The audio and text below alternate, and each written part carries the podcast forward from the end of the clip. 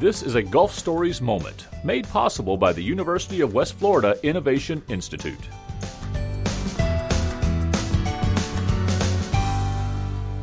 Hello again, everyone, and thank you for joining us for another Gulf Stories moment from the University of West Florida's Innovation Institute. My name is Christian Garman. My guest today, Dr. Jane Caffrey, professor from the Center for Environmental Diagnostics and Bioremediation and the Department of Biology at UWF.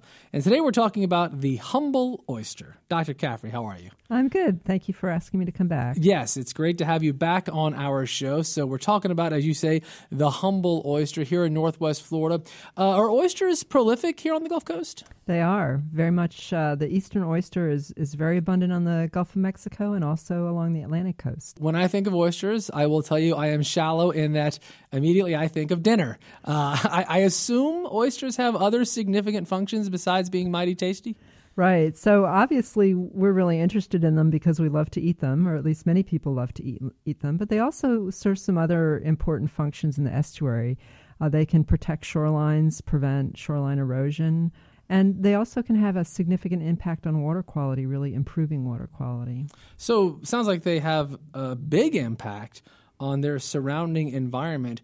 Is that sort of you know, life will find a way kind of the deal with all living organisms that they tend to help or hurt their surrounding environments? Or do oysters play a bigger role in their surrounding environment than maybe what is, quote, normal?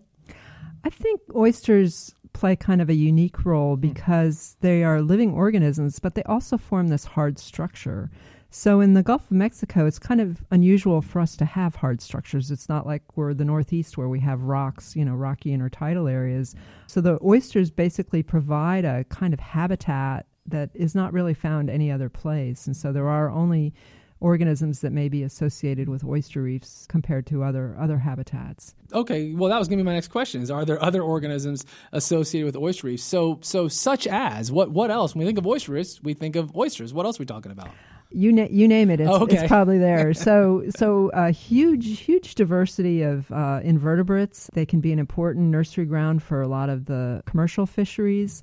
And in fact, there was a very interesting study done back in the 1880s of a scientist who recognized this unique community of organisms associated with oysters. I'm actually most interested in the microbial communities associated with oysters, and so that's been a focus of some of my research if someone listening thinking, you know, I, would love to go see if I can find myself some oysters. I've had friends who've done that from time to time.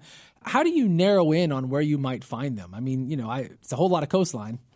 Right. Well, oysters generally live in estuaries. The eastern oysters, you know, there are other oyster sure. species that live, you know, other places, but along the Gulf Coast, they're going to be in the estuary. And generally they like salinity that's between around 10 parts per thousand up to maybe about 28. Sometimes you'll find them in higher salinity areas, but they they're kind of unusual in, in really preferring this this estuarine environment. They they do very well.